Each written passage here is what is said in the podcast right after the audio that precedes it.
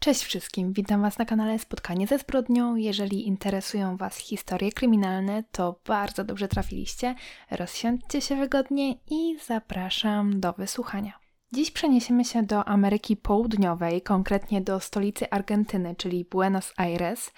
Muszę przyznać, że ten odcinek robię trochę z powódek egoistycznych, bo jak zobaczyłam, że ma urodziny tego samego dnia co ja, a ja mam urodziny właśnie tego dnia, kiedy premierę ma ten odcinek, to stwierdziłam, że muszę o nim nagrać. Carlos Eduardo Robledo Puch urodził się 22 stycznia 1952 roku w Buenos Aires, a do dziś jest też znany pod pseudonimem Anioła Śmierci. Był jedynym dzieckiem Eidy i José Robledo. Jeszcze zanim Carlos się urodził, jego rodzice mieli sporo różnego typu problemów, z którymi musieli się porać. Matka Carlosa była Niemką, ale przeprowadziła się do Argentyny, gdzie niestety popadła w psychozę depresyjną, a nie jest to łatwa choroba. José z kolei pracował jako technik w przemyśle motoryzacyjnym. Kiedy już im się udało wyjść z tych problemów, to umocniło ich wiarę, stali się bardziej religijni, zaczęli się modlić o to, żeby Eida zaszła w ciążę, bo zawsze tego dziecka chcieli, więc rodzice umocnili się bardziej w swojej wierze, bo twierdzili, że Carlos jest darem od Boga. Zresztą sam tak o sobie mówił. Mówił coś w stylu, że został zesłany z nieba i jest darem od Boga. No, trochę zajeżdża mi tu narcyzmem, no ale zobaczymy, co będzie dalej, bo to dopiero początek. Mimo, że Carlos wychowywał się w rodzinie robotniczej, w jego rodzinie nie brakowało pieniędzy, żyli na takim przeciętnym poziomie. Jako dziecko Carlos był dość nieśmiały, inteligentny, miał talent do języków, posługiwał się hiszpańskim, angielskim i niemieckim, miał też talent do gry na pianinie. Jedyną rzeczą, która budziła niepokój w Carlosie było to, że był zbuntowany. Zbuntowany w sensie nie po drodze było mu z przestrzeganiem prawa. Zawsze testował, jak daleko może się posunąć. Później, już jako nastolatek, zaczął kraść, włamywać się do domów, kradł biżuterię, a później nawet samochody i motocykle. W czasie, kiedy właśnie kradł m.in. auta, mieszkał z rodzicami. Kradzież biżuterii jeszcze jakoś można ukryć, ale no, kradzieży auta już nie za bardzo. Nie schowa tego pod poduszkę czy pod łóżko, więc jak rodzice pytali się go skąd ma te auta, to Carlos po prostu odpowiadał, że pożyczył od kolegi. Z czasem jednak rodzice zaczęli się zastanawiać, dlaczego jego znajomi dają mu te wszystkie wartościowe przedmioty. Coś im się tu nie sklejało. No i to wszystko rozkręcało się, kiedy Carlos miał 16 lat. Poznał wtedy chłopaka, który później był jego wspólnikiem. Tym chłopakiem był Jorge Ibanez, a połączyły ich te same dość nietypowe zainteresowania i niechęć do stosowania się jakichś tam reguł czy prawa, bo kto by się tym przejmował? W 1970, kiedy obaj mieli po 18 lat, razem popełnili pierwszą zbrodnię. Wtedy po raz pierwszy razem obrabowali sklep jubilerski. Nie ukradli wtedy jakoś bardzo dużo wartościowych przedmiotów, ale wydaje mi się, że tu chodziło bardziej o dreszczyk adrenaliny. I to przestępstwo uszło im na sucho, co podbudowało ich pewność siebie. Jako, że oni testowali, na ile mogą sobie pozwolić, bez zaliczenia wpadki, to z czasem posuwali się coraz dalej. Rok później stwierdzili, że potrzebują pieniędzy, dużo pieniędzy, 15 marca 1971 roku Carlos i Jorge obrabowali bar. Włamali się przez okno i ukradli około 350 tysięcy pesos, w przeliczeniu około 14 tysięcy dolarów. Tylko, że później zorientowali się, że nie byli w tym barze sami. Okazało się, że kierownik baru i ochroniarz byli w jednym z pomieszczeń socjalnych, ale w czasie rabunku oboje spali. No i jak oboje spali, no to normalny złodziej po prostu uciekłby z tego baru i tyle. Ale nie Carlos. Carlos postanowił zastrzelić i kierownika, i ochroniarza tuż przed ucieczką. Kiedy później zapytano się go, dlaczego to zrobił, dlaczego po prostu nie uciekł, to odpowiedział tylko coś w stylu, że co miał zrobić? Obudzić ich? No nie wiem, może jakoś źle myślę, ale mógł, no nie wiem, po prostu uciec? I tak naprawdę rabunek w tym barze pociągnął za sobą cały szereg przestępstw. Dwa miesiące później włamali się do sklepu z częściami zamiennymi do Mercedesa. I tu też okazało się, że nie byli sami, mimo że włamali się do tego sklepu o czwartej nad ranem. W sklepie w jednym z pokoi trafili na właścicieli. Była to młoda para wraz z małym dzieckiem. I tu Carlos również postanowił ich postrzelić. Postrzelił najpierw mężczyznę, który umarł na miejscu, po czym postrzelił kobietę, ale akurat ona po postrzale wciąż żyła. I kiedy kobieta leżała tam z raną postrzałową, Jorge wykorzystał ją seksualnie. W końcu obaj mężczyźni uciekli, zostawiając tam ranną kobietę. Tuż przed wyjściem Carlos postanawia strzelić jeszcze do dziecka, ale na szczęście nie trafił. Carlosowi i Jorge tym razem udało się ukraść około 400 tysięcy pesos. Jako, że apetyt rośnie w miarę jedzenia, to dwa tygodnie później obrabowali kolejny sklep, tym razem supermarket i tym razem również była ofiara śmiertelna. Był nim ochroniarz tego sklepu. Tym razem udało im się ukraść aż 5 milionów pesos, czyli około 230 tysięcy dolarów. Tak się podniecili tym faktem, że wznieśli toast skradzioną whisky nad ciałem tego martwego już wtedy ochroniarza. No ale na kradzieżach się nie skończyło. No, po części to kradzież, o ile możemy nazwać kradzieżą porwanie 16-letniej dziewczynki, używając do tego oczywiście kradzionego auta. Jorge brutalnie wykorzystał seksualnie dziewczynkę na tylnym siedzeniu samochodu, a Carlos tylko się temu przyglądał. Po wszystkim puścili ją wolno, o dziwo. Ale to by było zbyt piękne, prawda? Niestety prawda. Carlos oddał pięć strzałów w jej plecy, w wyniku czego zmarła na miejscu. Niecałe dwa tygodnie później mężczyźni powtórzyli to przestępstwo, będąc nawet w tej samej okolicy co poprzednio. Tym razem ofiarą była 23-letnia kobieta. Jorge miał z nią nieco trudniej, bo okazało się, że kobieta znała karate, ale niestety Jorge dopiął swego. Po wszystkim była taka sama historia. Oni ją puszczają, mają już odjechać, kiedy Carlos wyciąga broń i strzela. Tym razem strzelił do ofiary siedem razy. Zapytacie się może, co w takim razie nasi bohaterowie robili z pieniędzmi. Do banku z tym pójść nie mogli, no bo wiadomo, zaczną zadawać niewygodne pytania. Otóż chłopcy wydawali je alkohol i panie do towarzystwa. Głównie to Jorge płacił za seks prostytutkom. Carlos tak nie bardzo. Podobno był gejem, chociaż on po dziś dzień zaprzecza, więc to tylko taka plotka. W każdym razie w tamtych czasach homoseksualizm nie był na tyle znormalizowany, że mógł się do tego komuś przyznać. Więc jeśli te plotki są prawdą, to być może się tego wstydził, być może to powodowało u niego jakieś frustracje, chociaż nie wiem, czy można takie zbrodnie tłumaczyć frustracją. W każdym razie po czasie zaczęły się kłótnie w małżeństwie. Wiecie, ciche dni i te sprawy. Sielanka się skończyła i Carlos i Jorge zaczęli się kłócić. Pojawiły się różne spięcia pomiędzy nimi, bo nie zgadzali się ze sobą w wielu kwestiach. Na przykład o to, na co mają zrobić napad tym razem, gdzie później przechowywać pieniądze i takie tam. 5 sierpnia 1971 roku Carlos i Jorge gdzieś jechali i podczas jazdy doszło do poważnego wypadku samochodowego podczas którego zginął Jorge, a auto prowadził wtedy Carlos. Carlos zbiegł z miejsca wypadku bez żadnych obrażeń, co było dość podejrzane, bo jak ten samochód musiałby się rozbić, żeby Jorge zmarł na miejscu zdarzenia, a kierowca nie odniósł żadnych obrażeń. Carlos nawet nie miał ani jednego zadrapania.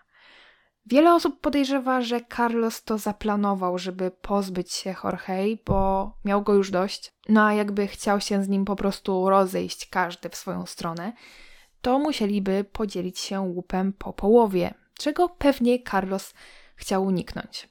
Carlos przez kilka miesięcy siedział cicho i się nie wychylał. Sam albo nie chciał przeprowadzać napadów, albo się bał, ciężko powiedzieć, ale w końcu znalazł nowego wspólnika. Tym wspólnikiem był 18-letni Hector Somoza, a wtedy Carlos miał 19, prawie 20 lat. Ich pierwszym wspólnym przestępstwem, zaledwie 4 miesiące po wypadku samochodowym, było obrabowanie supermarketu. Policja mówiła później, że na miejscu było mnóstwo śladów po postrzałach. Później włamali się do dwóch salonów samochodowych, a to wszystko działo się w przeciągu kilku dni. 15 listopada był pierwszy napad, później 17 i 24. Więc w nieco ponad tydzień zarobili ponad milion pesos. Nie obyło się także bez ofiar. W tych przypadkach byli to ochroniarze. Później jakoś przycichli, więc albo dobrze kryli się ze swoimi przestępstwami, albo na kilka miesięcy sobie odpuścili. Powrócili trzy miesiące później, kiedy włamali się do sklepu z narzędziami. Zabili ochroniarza, a następnie próbowali otworzyć sejf kluczem, który miał martwy już wtedy ochroniarz. Ale z jakiegoś powodu nie mogli otworzyć tego sejfu żadnym z tych kluczy, co jest dość zrozumiałe, bo z jakiego powodu ochroniarz miałby mieć klucz do sejfu.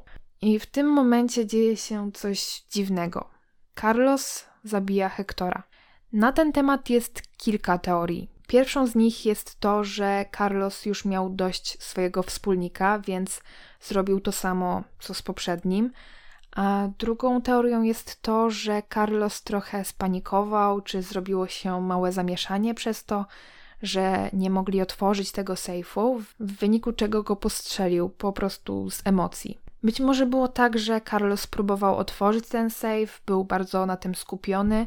Hector być może skradał się po cichu za plecami Carlosa, a ten niewiele myśląc odwrócił się i go zastrzelił, bo być może myślał, że to jakaś osoba trzecia. Mnie razi w oczy fakt, że Carlosowi zabijanie przychodziło z taką łatwością, tak jakby to była naturalna część jego życia, że od tak sobie zabija niewinnych ludzi. Carlos, żeby zatrzeć ślady, wziął palnik i podpalił twarz swojego już martwego wspólnika. W końcu udało mu się otworzyć sejf lutownicą i oczywiście uciekł z łupem. W końcu policjantom udało się dotrzeć po śladach do Carlosa i już następnego dnia po tym ostatnim wspomnianym przeze mnie napadzie został aresztowany.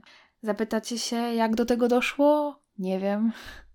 Nie no, wiem. Carlos chyba był mimo wszystko zbyt pewny siebie i za bardzo wierzył, że jest nieuchwytny. Nasz bohater pamiętał, żeby spalić twarz Hektora, żeby go nie zidentyfikowali, ale zapomniał, że to Hektor trzymał w kieszeni dowód osobisty i swój, i Carlosa. Kiedy go zatrzymano, miał zaledwie 20 lat, a na koncie miał 11 morderstw, jedno usiłowanie zabójstwa, 17 kradzieży, dwa porwania, jedną próbę wykorzystania seksualnego i jedno wykorzystanie seksualne. Dość pokaźna kolekcja zbrodni, patrząc na jego młody wiek. Czekając na proces, Carlos oczywiście przebywał w areszcie. Któregoś dnia chciał iść do szpitala więziennego, żeby zażyć lekarstwa. Tak naprawdę to nie. W sensie twierdził, że chciał wziąć leki. Nie wiem dlaczego nie mogli mu ich po prostu przynieść, no ale nieważne. Ale Carlos miał sprytny plan, żeby uciec z tego aresztu, właśnie pod pretekstem pójścia do szpitala więziennego.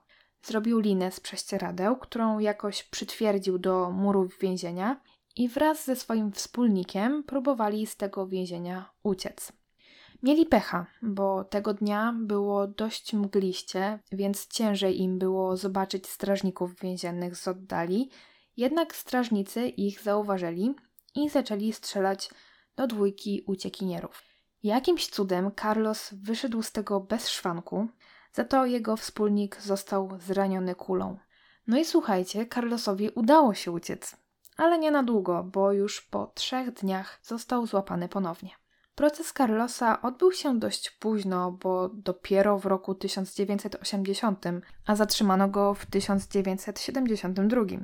Za swoje zbrodnie, może przypomnijmy sobie, 11 morderstw, jedno usiłowanie zabójstwa, 17 kradzieży, dwa porwania, jedno wykorzystanie seksualne oraz jedna próba wykorzystania seksualnego, Carlos Eduardo Robledo Pucz został skazany na dożywotnie pozbawienie wolności w więzieniu o zaostrzonym rygorze w Sierra Chica, gdzie podobno przebywa w sektorze przeznaczonym dla homoseksualistów. A jak może pamiętacie, to Carlos nigdy nie przyznał się do tego, że jest gejem. Carlos jakoś nie bardzo się przyjął tym wyrokiem, bo w swojej mowie końcowej powiedział coś w stylu, że któregoś dnia wyjdzie i ich wszystkich pozabija. Akurat Carlos został zbadany pod kątem chorób psychicznych. Psychiatra po badaniach stwierdził, że na jego zachowanie nie miały wpływu jakieś traumatyczne wydarzenia z dzieciństwa, ani jakaś choroba psychiczna, która nagle się uaktywnia i sprawia, że chwilowo może być niepoczytalny. Psychiatra stwierdził, że Carlos po prostu jest psychopatą. Także dla Carlosa już ratunku nie ma, bo to choroba nie jest. To są po prostu zmiany w mózgu, z którymi Carlos się urodził. Od roku 2000, czy to się tak mówi? Ja wiem, że wy mi zwracacie uwagę na, e, na wymowę dat. Ja miałam zawsze problem z wymawianiem dat. I jakby to jest jedna z tych rzeczy, której ja się raczej nie nauczę. raczej się tego nie nauczę, raczej nie zapamiętam, która forma jest poprawna. Musicie mi jakoś to wybaczyć. W każdym razie od roku 2000 Carlos kwalifikował się do zwolnienia warunkowego, ale najwidoczniej było wtedy w więzieniu wygodnie, bo nie ubiegał się o to.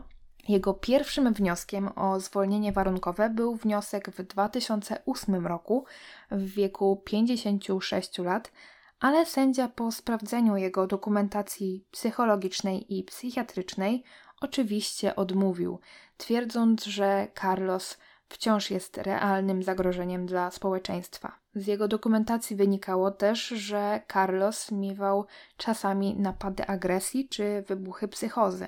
Następny wniosek o zwolnienie warunkowe wpłynął rok później i on też został odrzucony. Później, w 2013, Carlos poprosił o ponowne rozpatrzenie jego wyroku, tylko w tym wniosku poprosił o albo zmniejszenie kary, albo karę śmierci. Na nieszczęście dla Carlosa oba te wnioski sąd odrzucił. Kara śmierci w Argentynie jest nielegalna, więc to oczywiste. Obniżenie kary nie wchodziło w grę ze względu na jego stan psychiczny, czyli podobnie jak kilka lat wcześniej. Obecnie ma 69 lat. Tego dnia, kiedy jest premiera tego odcinka, Carlos ma urodziny, więc możecie złożyć mu życzenia w komentarzach. Nie no, możecie złożyć życzenia na przykład mi.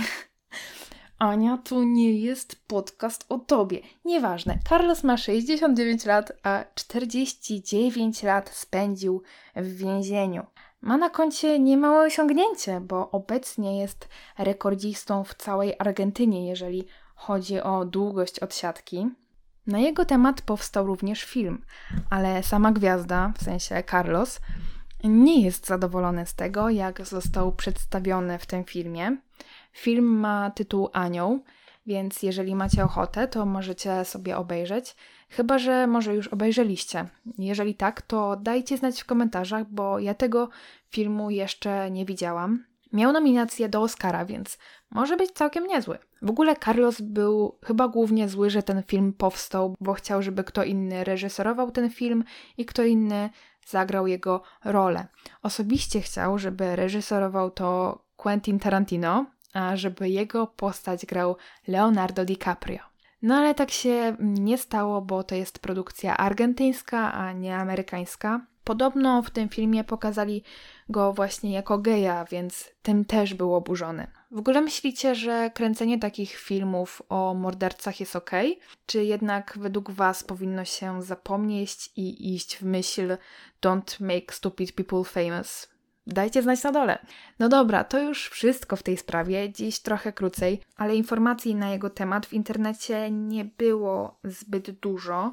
Podobno te najbardziej hardkorowe szczegóły nie zostały podane informacji publicznej, więc pewnie nigdy nie dowiemy się, co takiego jeszcze w międzyczasie wyprawiał nasz dzisiejszy bohater Anioł Śmierci.